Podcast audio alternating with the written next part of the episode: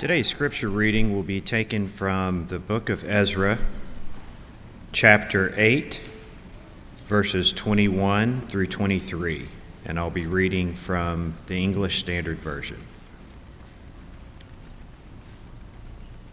Starting in verse 21.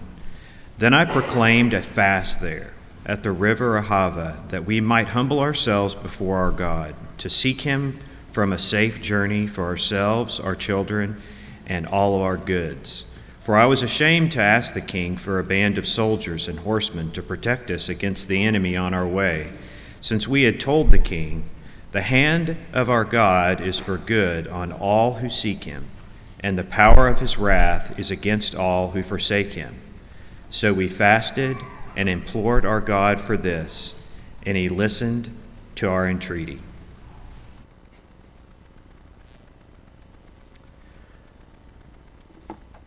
A big manufacturing company decided it was time for a shakeup, so they hired a new head of HR.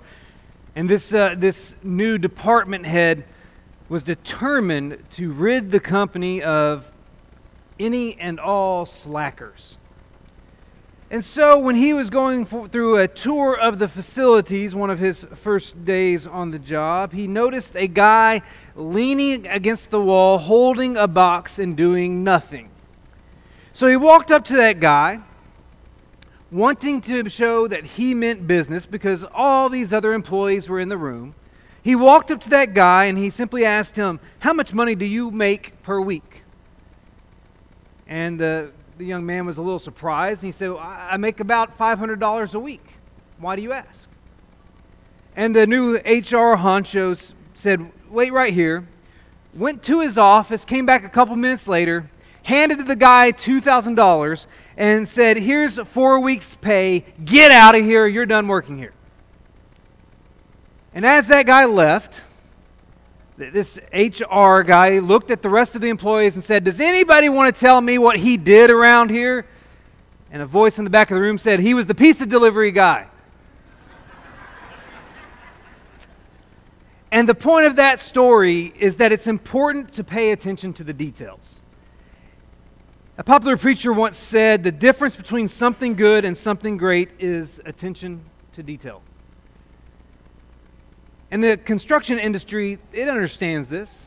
If you've ever built a house or been involved in a construction project, you know that before construction begins, you're handed something called the construction drawings.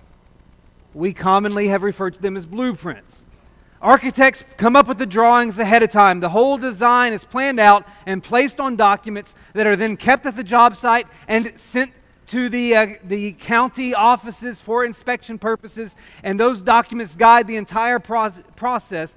And pages in that construction drawing document will include images such as what you see on the screen. And there will be diagrams laid out throughout the entire document that detail the measurements of different parts of the structure, that detail the materials which will be used in the construction, that will show where certain objects and certain systems are going to be located throughout the structure, that even include the uh, structural um, engineering schematics for the whole project. Everything is laid out in detail ahead of time, and all the people have to do is follow the directions to construct the, the whatever project it is successfully. These drawings provide all the necessary details for the project to be correctly constructed. If the details are overlooked, then the structure may be compromised. And as we investigate Ezra's work in leading this second group of exiles back to Jerusalem, what we discover is that, is that his attention to detail is what makes this mission successful. So, as you know, we've been in this study for several weeks on Ezra and Nehemiah. We haven't even got to Nehemiah yet, but that's coming. We're in the second group of exiles to return to Jerusalem, led by Ezra. If you've got your Bibles, go ahead and turn to Ezra chapter 10. The first group went back some years before under the leadership of Zerubbabel and Jeshua. They took up Ezra chapter 1 through 6. We're now looking at the second group of exiles returning under the leadership of Ezra. That takes up Ezra chapter 7 through the end of the, end of the book. Ezra chapter 8 will be our focus today because there are three ways in which Ezra shows his attention to detail that matter to you and I today. And the first of those things I want you to notice, the first thing that Ezra teaches us about paying attention to detail is that we should pay attention to the obedience detail. Let me explain what I mean. According to the first 14 verses of Ezra chapter 8, Ezra assembled a group of 1,500 Jewish men to return with him to Jerusalem. Now, since the list omits women and it omits children, we can pretty much conclude that there are more than just 1,500 people going back with Ezra. In fact, it's estimated that there were probably somewhere close to 5,000 people in this group. That's a, that's a pretty sizable group to take back to Jerusalem. Now, it pales in comparison to the first group. The, the, the first group that went back in Ezra chapter 1 through 6, that first group was comprised of uh, nearly 50,000 people, um, 42,000 plus exiles, and 7,000 plus servants, and 200 singers, and so on.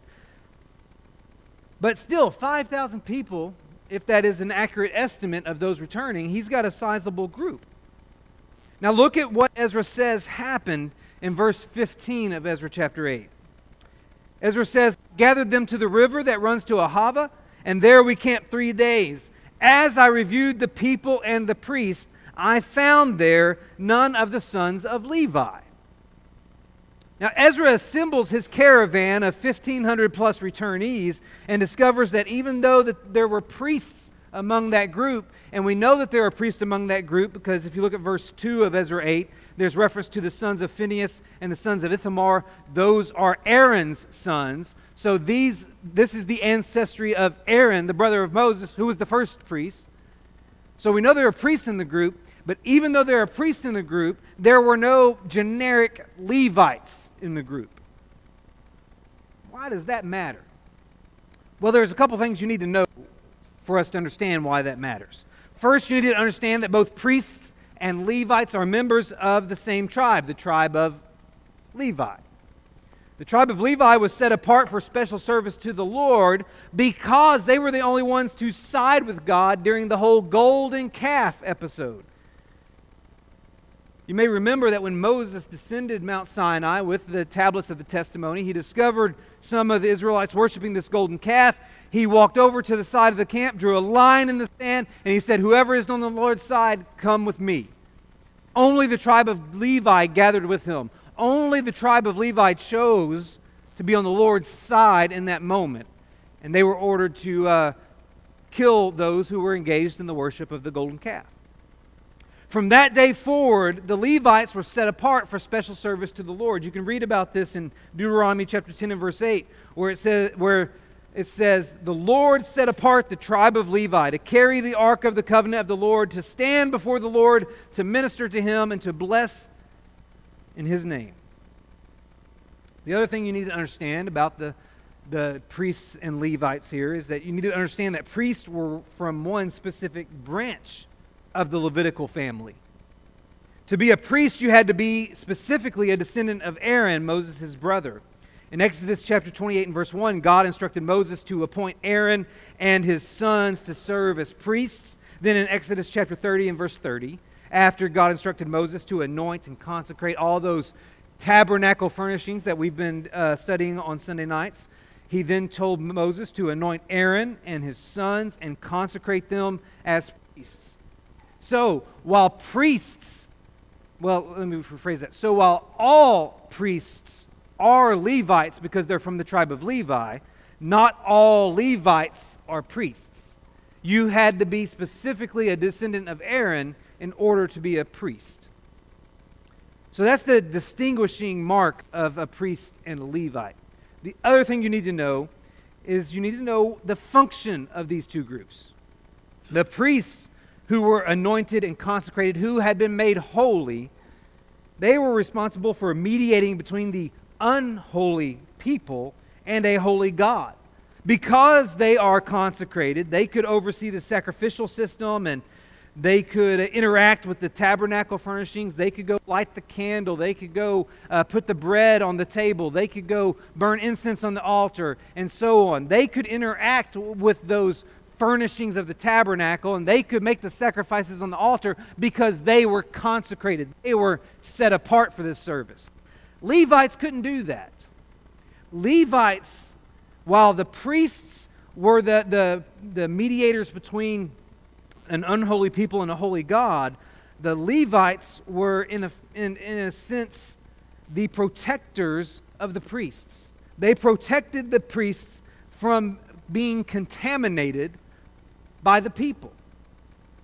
So you can look in, uh, particularly in Numbers chapter 3, verses 5 through 10, you, you can find out that they're instructed to keep guard over Aaron and to keep guard over the priesthood. And they were also responsible for transporting the tabernacle and its furnishings. They were the ones who carried the ark. They were the ones who carried all those sacred objects. They're the ones who handled those things after the priests prepared them for transportation. And so the, the, the, the, um, the Levites had a special function. They kept, they, they operated in such a way that they managed to keep the priests holy, consecrated, and set apart. The priests did not do any unholy tasks the Levites took care of that for them. So it was necessary for some Levites to return with Ezra, particularly because he was transporting contributions for the temple. And according to Mosaic law, the Levites were the ones who were responsible for transporting such holy objects. So Ezra sent some influential men to go to recruit some Levites for the trip. and all, 38 Levites agreed to join Ezra's group. As one commentator pointed out, that might seem very few, but in view of the speed with which they had to first decide to go and then prepare for a momentous move, Ezra regarded their presence as a mark of God's special grace in this moment. So here's the thing Ezra gets his group together, and he's paying attention to the details. He notices that he doesn't have anyone who can transport the things that have been donated to the tabernacle he notices that they have not uh, acquired the personnel to be obedient to Mosaic law when it came to the transportation of these objects. He's paying attention to the details. And so he has to go out and recruit some Levites so he can be sure to do things the way that God told them to do things. You see, Ezra was more concerned with doing things correctly than doing things speedily. It would have been easy for Ezra to rationalize disobedience on this occasion because he didn't have the people. He took volunteers, and 1,500 men volunteered, and it wasn't his fault that none of them were Levites, so he should be able to just justify, Lord, will you we've got? Why not rationalize disobedience? You and I do it all the time, don't we? We justify our sin in many different ways. But Ezra wasn't going to do that. Ezra took the time to do things correctly because he paid attention to the detail. And I think he did that because Ezra understood that obedience is God's love language.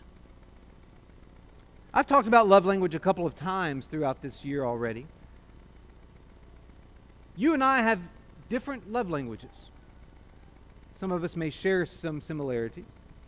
But God's love language throughout Scripture is associated with obedience. In the Ten Commandments, God declared, I, the Lord your God, am a jealous God, showing steadfast love to thousands of those who love me and keep my commandments. Jesus, in his final discourse, said, If you love me, you will keep my commandments. And also, whoever has my commandments and keeps them, he it is who loves me.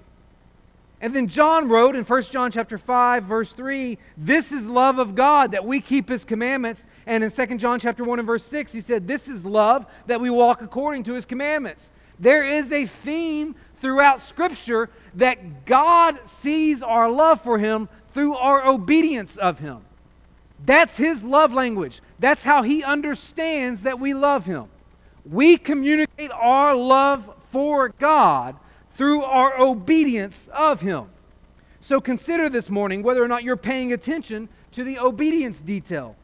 In other words, are you doing everything in your power today to obey God's commands? Or are you rationalizing behaviors and attitudes and decisions that are outside of his will? Because Ezra chose to be obedient in every detail. He understood, that's how he showed God how much he loved him. What does your level of obedience communicate to God about your love for him? That's the question Ezra makes us consider this morning. Because Ezra teaches us to pay attention to the obedience detail. Ezra also teaches us to pay attention to the faith detail. After Ezra got his group in order, look at what he did next. This is Ezra chapter 8, verse 21 through 23, which we read a moment ago. There we read Ezra uh, say, Then I proclaimed a fast at the river Ahiah, there, Ahava, there that we might humble ourselves before our God to seek from him a safe journey for ourselves, our children, and all our goods. For I was ashamed to ask the king for a band of soldiers and horsemen to protect us against the enemy on our way, since we had told the king, The hand of our God is for good on all who seek him, and the power of his wrath is against all who forsake him. So we fasted and implored our God for this, and he listened to our entreaty. You see, before setting out on this trip, Ezra proclaimed a fast.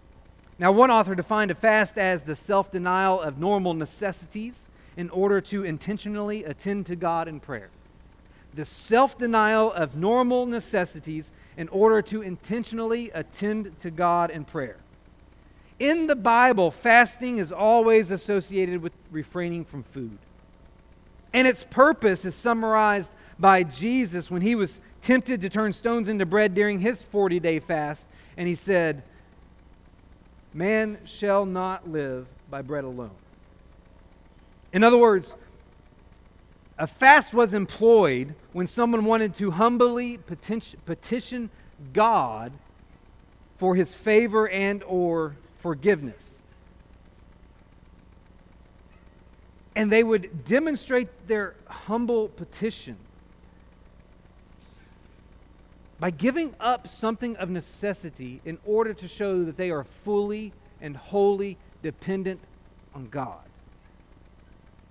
So Ezra proclaimed this fast as a means of petitioning God for his protection since they were about to embark on a 900 mile, four month dangerous journey without military escort while traveling with children and valuables. And to show God how much they depended on Him, they gave up food. Now, this is a bold act of faith on the part of Ezra. Because communal fasting was not as common of a practice prior to the exile as we might think. There were a couple of occasions where the, the whole nation was called upon to engage in a special fast because they were about to go into battle or because um, they had been disobedient to God and needed to rectify a situation. The only time that the whole community of Israel was com- commanded to fast was every year on the Day of Atonement. It was a day of fasting for the whole community. So it was not something they did frequently.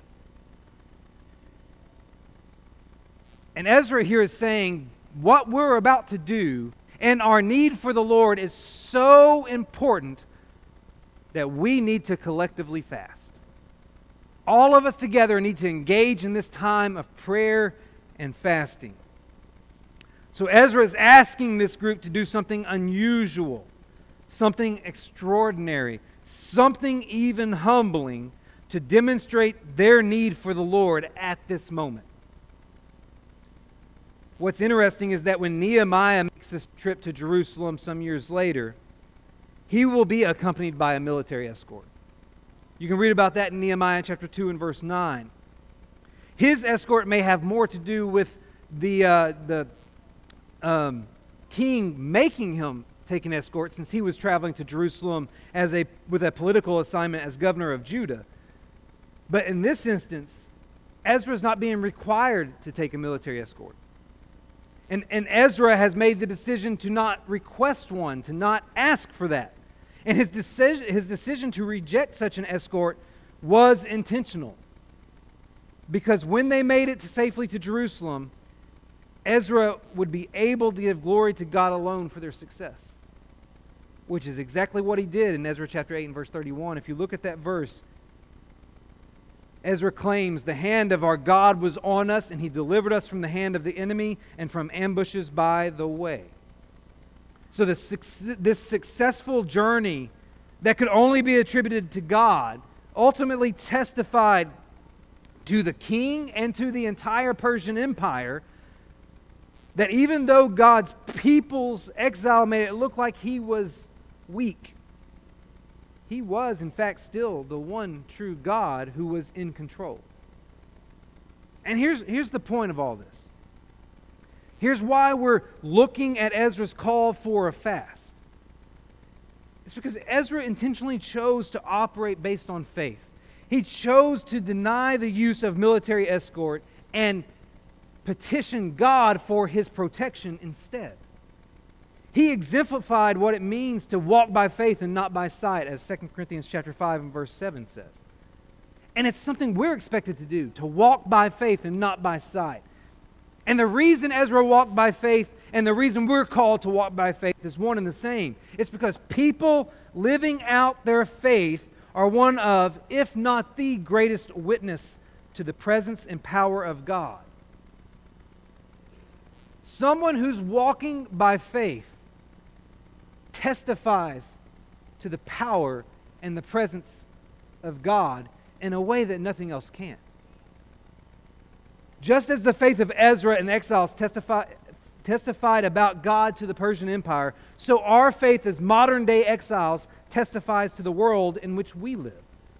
Consider what Peter said in 1 Peter chapter 2 verse 11 and 12. He said, "Beloved, I urge you as sojourners and exiles to abstain from the passions of the flesh, which wage war against your soul.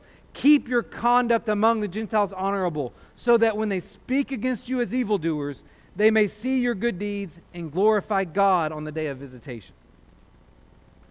Peter calls Christians exiles because we haven't made it home yet. And he instructs us to abstain from the passions of the flesh and to keep our conduct honorable, so that unbelievers, that's another word for Gentiles, so that unbelievers may through us come to know and glorify the one true God.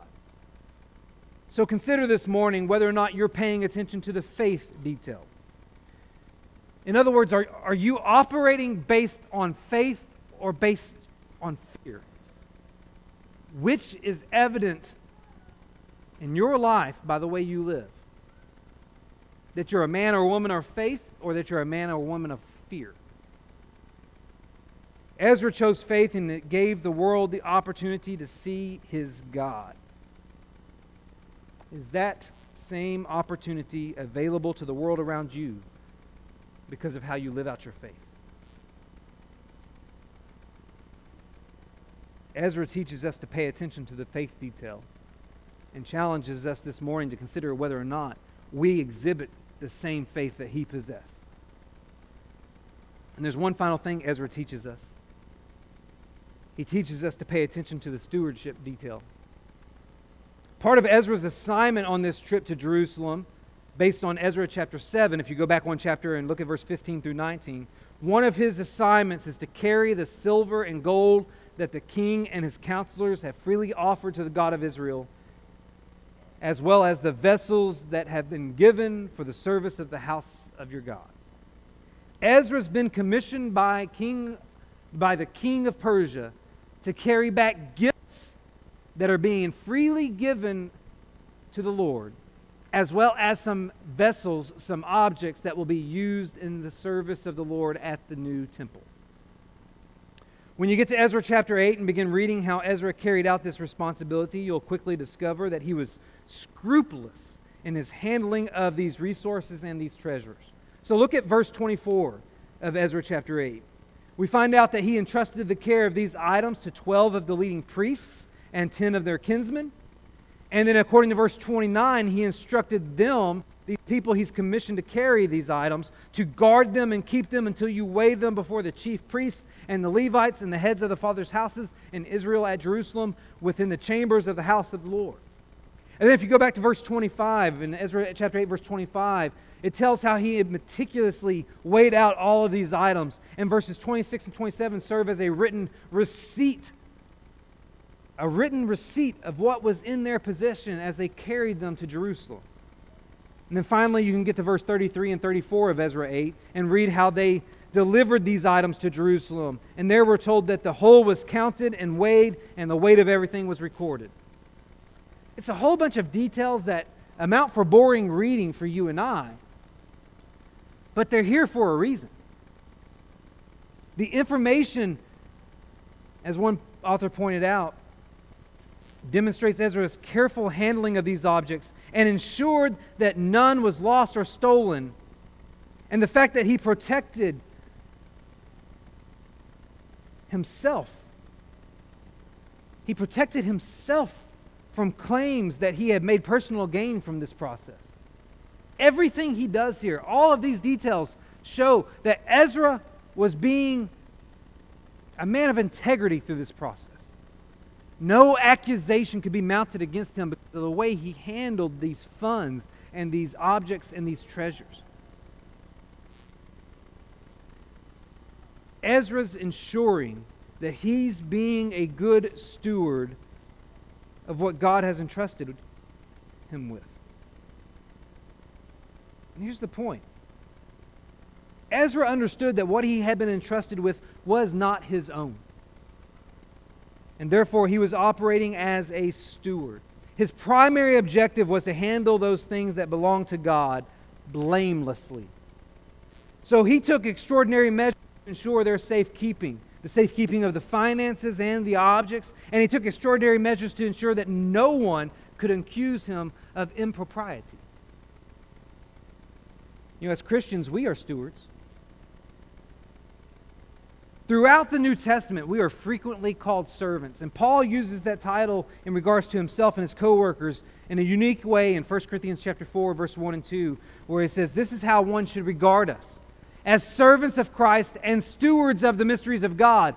Moreover, it is required of stewards that they be found faithful. Paul applies the steward identity to himself and his co workers as servants. And throughout the New Testament, you're going to see numerous times that you and I, as disciples, are identified as servants. And when we're identified as servants, that implies that we're stewards as well. And that implies that we're going to be held to the standard of being found faithful. And our stewardship entails not only how we handle the financial resources God has entrusted to us, but also how we handle our time, our energies, our opportunities, our skill sets. I think that's why it's important to notice what Peter said in 1 Peter chapter 4 verse 10. As each has received a gift, use it to serve one another as good stewards of God's varied grace. In other words, we need to look at everything that God has given to us and see it as something He owns and we steward. And we need to consider whether or not we're handling it properly. So consider this morning whether or not you're paying attention to the stewardship detail. Are you using the resources God has entrusted to you responsibly? Ezra chose to take extraordinary measures to ensure that he was found faithful as a steward. Are you doing the same? Doesn't matter if it's your, your, the, your income, doesn't matter if it's your time, doesn't matter if it's your skills, whatever it is, are you using it for the glory of God? Are you stewarding it correctly? Because one day you're going to give an account of your stewardship, and you're either going to hear, Well done, good and faithful servant, or you wicked and lazy servant, depart from me. One or the other is what you're going to hear. And it's going to be based on how you paid attention to the stewardship detail. See, I think there are three, three details we learn from Ezra. We learn the obedience detail, we learn the faith detail, and we learn the stewardship detail. And all of us need to be reminded of those details because far too often we forget to pay attention to them. And as I close out this sermon, I, I want to help us understand why details matter so much. And I want to do so by appealing to the most famous ship ever built, the Titanic. Pictured on the screen is the Titanic having rivets installed on her hull while she was under construction in Belfast, Ireland in 1911. One year later, she would sink during her maiden voyage. She was the largest ship afloat at that time. And due to her vertically closing watertight doors that could seal off certain compartments, she was believed to be unsinkable. And as we all know, despite those technological advancements, she sank less than three hours after colliding with an iceberg in April of 1912. When her wreckage was discovered in 1985, experts began the process of trying to discover why she sank so quickly. It was long believed that the impact with the iceberg must have cut a 300 foot long gash in her hull just above the waterline, causing water to pour in and make her sink. But modern ultrasound surveys of the wreck have found that the actual damage to the hull consists of six narrow openings covering a total area of only about 12 to 13 square feet. That's roughly the size of two sidewalk squares. That's as much of a hole spread out over multiple areas along her hull, not in one compact area, but spread out, that amount to the space of two sidewalk squares. It wasn't enough of an opening, a gash, to allow water in that would sink her. What they discovered doing metallurgical analysis on rivets found at the bottom of the ocean is that the, the iron used to make those rivets had more slag in it than is acceptable today for maritime standards. Slag is this glossy uh, material that, that's usually burned off in the process. It's, it's an impurity of sorts, if I understand it correctly. And so these rivets they weren't constructed to withstand the temperatures of the icy northern Atlantic, much less the impact of an iceberg. And so when the Titanic collided with that iceberg, the rivets just popped off. And so those pieces of the hull gaped open from the lack of rivets, and water was able to pour in even though there wasn't that big of a hole. See, the undoing of this impressive ocean liner that measured 883 feet long and weighed more than 46,000 tons was one of its smallest details that was compromised due to inferior material. And the point is that even the smallest details matter because they can have tremendous long term impact. Ernest Hemingway once said, Every man's life ends the same way. It's only the details of how he lived and how he died that distinguish one man from another. This morning, as we continue our study of Ezra, we look at the details because the details, well, they matter. And the question I want to leave you with this morning is are you paying attention to the details? Right now, the most important detail for you to pay attention to is whether or not you've done what the Bible says you must do to receive salvation. Throughout the Bible, you can discover that we're expected, in order to receive salvation, we must believe that Jesus Christ is the risen Son of God. And we must repent of our sins. We must confess that identity of Jesus and we must be baptized for the forgiveness of our sins. Right now, you have the opportunity to make that decision and to add that detail to your life if you need to. And it may be that you're here having become a child of God, having had your sins washed away, but you're struggling, and there are things in your life that need to be corrected, and there, there are prayers that need to be prayed for you, and you need the help of this congregation in some capacity. Well, don't ignore that detail either. Because today we're gathered here so that we can be encouraged, uplifted, admonished if necessary. We're here for each other to build one another up and to help one another get to heaven. So if you have any need while, while we're here, we encourage you to come while we stand to sing this song.